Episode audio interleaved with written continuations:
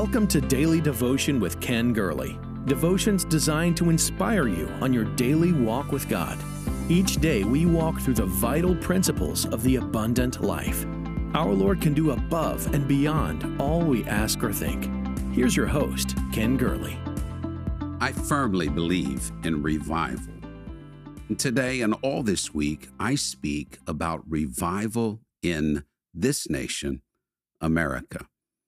I recognize that people all across this world share in this devotion, and I apologize to you that I'm not speaking directly of your country, but I speak to the country in which this devotion originates America, a nation that has reached the globe with the gospel of the Lord Jesus Christ, a nation that has lent its generosity to the cause of freedom and liberty around the world a nation that has so much, but also a nation that needs so much. I look today at Ezekiel chapters 10 and 11. reminds me of that line from the Christmas carol, the hopes and fears of all the years. A combination of dread and anticipation, fear and hope, that's where we are. That's where the prophet was. In verse 18 of chapter 10, we read, Then the glory of the Lord departed from the threshold of the temple.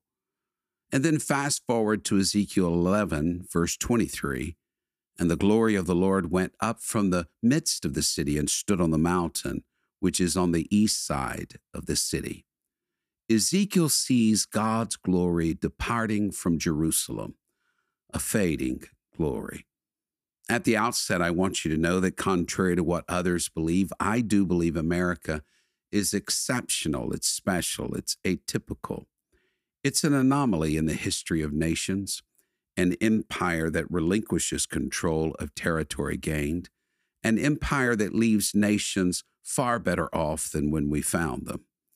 Christopher Columbus believed the Holy Ghost guided him to this nation, that his expedition was God directed spirit led. I won't say in the ensuing centuries that all things were done correctly and everything could be condoned, but America has been a force for good. It seems that God has indeed worked through this nation. He had only been in the Continental Congress for one year, but June 11, 1776, Thomas Jefferson began to pen a document that is the nearest to every American's heart outside of the Bible. It was finished a few weeks later, and brave men, patriots one and all, pinned their signatures to what amounted to a death warrant. Was America just another breakaway colony from the British Empire that struggled on to become just another nation? Or was what happened on these shores something special, something glorious? The founders of this nation believed in American exceptionalism. That didn't come from backroom conspiracies, it came from the pulpits of America. The Puritans brought this concept with them to these shores. John Winthrop in 1630 preached the famous message, City Upon a Hill.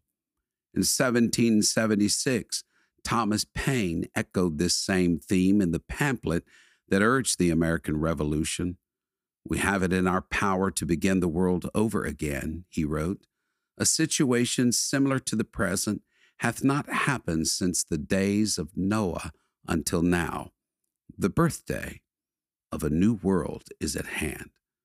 That America could be exceptional, glorious.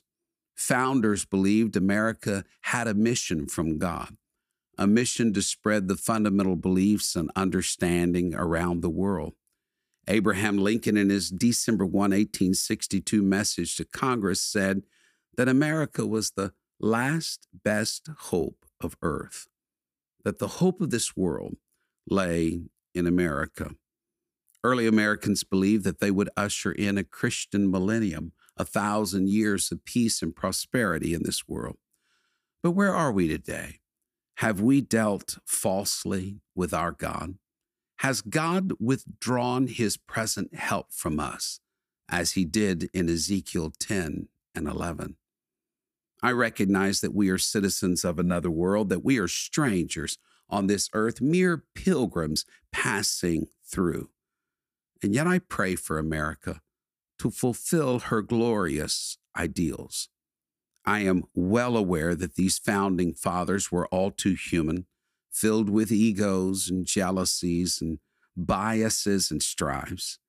Even the man who wrote those incredible words that all men are free, endowed by their Creator with certain unalienable rights, and that among them are life, liberty, and the pursuit of happiness. Yes, that man, even Thomas Jefferson, was not perfect, a slaveholder. And we know that America has not been the harbinger of justice and mercy to many, that in achieving her so called manifest destiny, atrocious things were done. Yet we also know that had it not been for America, all of Europe and perhaps the world would be under the cruel tyranny of dictators. We also know that had it not been for America, missionaries would not have carried this gospel to the known world. And yet, as that French statesman once said, if America ever ceases to be good, she will cease to be great. And goodness seems to be on the decline in our nation. By any measure you look at, America's glory has faded. The United States flag, as you are aware, is called Old Glory. And that flag has never been more tattered and faded. We hear politicians say the best days are before us, and we want to believe that. But we are also incredibly concerned by the shape of our nation. And that returns me to the scripture that we read a moment ago. Ezekiel is the prophet in Babylonian captivity. He's been in captivity for a half dozen years. God takes him back in the spirit to Jerusalem. Jerusalem, where the glory of the Lord had filled Solomon's temple 500 years prior. But now Ezekiel sees the glory departing, a fading glory. When God leaves someone, as Ezekiel saw, it's only because that someone has left God. America's greatest sin today is that of forgetting God. The psalmist said it in the ninth psalm, verse 17 The wicked shall be turned into hell, and all the nations that forget God, all nations that forget God. Edward Gibbon was an English historian, a member of Parliament. He was looking at the demise of the British Empire, but he wrote The Decline and the Fall of the Roman Empire. Interesting, I think, that the first volume of Gibbon's massive work was published in 1776. Gibbon gave five reasons for the decline of that great nation. Number one, destruction of a family. Number two, runaway taxes and spending. Third, pleasure and entertainment. Four, war machines and decadence. And the fifth, the decay of religion. Writing about the Roman Empire, you may as well have said Rome forgot God. All nations that forget God. That's what the psalmist said. Alexander Solzhenitsyn wrote about his own country, Russia.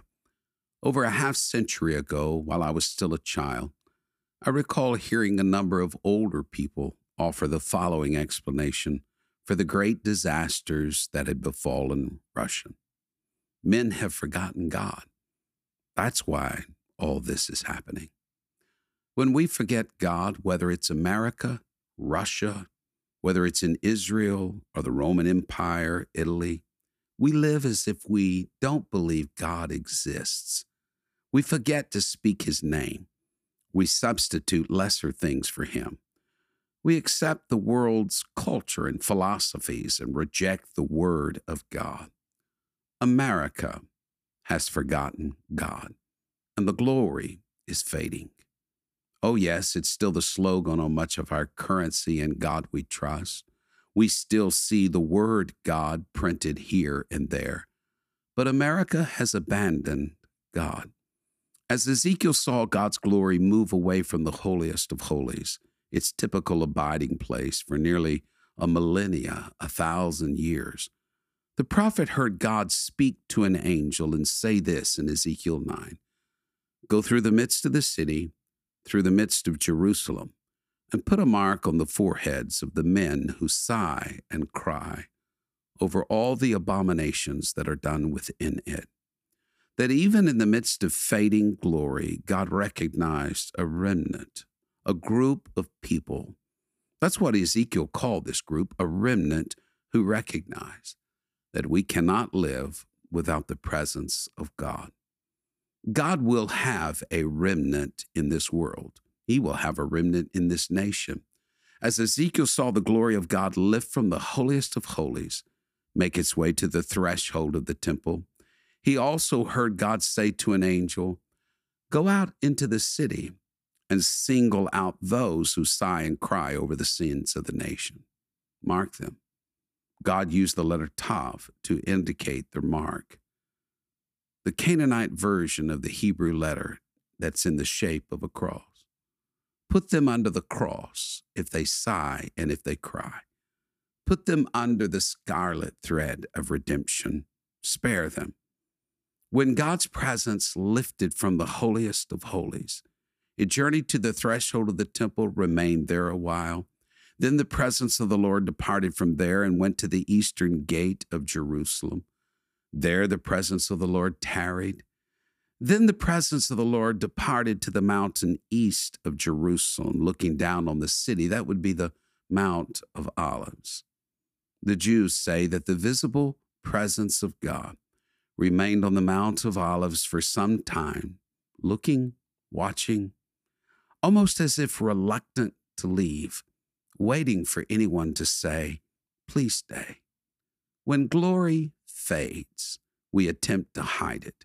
Moses covered his face so that people would not see the glory of God when it left him. When the glory of God left Shiloh, a child was named Ichabod, commemorating the fact that a generation had been born with a glory cloud shining upon them. My heart hurts for people who have never known, never seen the power of the glory of God. But it's not all bad news. When Ezekiel asked if God would spare the remnant that was sighing and crying unto him, God said in Ezekiel 11, There is coming a day that I will draw my people from the ends of the earth back to this land, back to this place of refuge. I will put a new heart in them. I will put a new spirit in them. There will be a people arise in the last day who will throw off this spirit of the age that we're fighting. They will not forget God. They will know their God, and they will do great exploits. They will rise up and see a revival sweeping this nation. For in the evening time there shall be light. God is saving his best move of the Spirit for these last days. America stands at a crossroads. And we must each choose will we be the ones who sigh and cry? Will we be the ones marked by heaven? Or will we go along with the majority and see the glory completely fade? The choice is, as it's always been, yours and mine. As for me, and as for my house, I choose glory. I choose an awakening in America I choose the greatest revival this world has ever seen. And I pray here on Daily Devotion choose with me, choose the glory of God. Thank you for sharing in Daily Devotion with Ken Gurley. We pray this ministry has been a source of encouragement and strength to you. Please be mindful that your financial support enables us to meet with you each day. To give a donation or connect with us, visit our website at kengurley.com. There you will also find the latest books, podcasts, and resources. Blessed 90 Days to Change Your World is Pastor Gurley's latest book. You can get your copy of this life changing book at kengurley.com. May God's favor rest on you in every way until we meet again.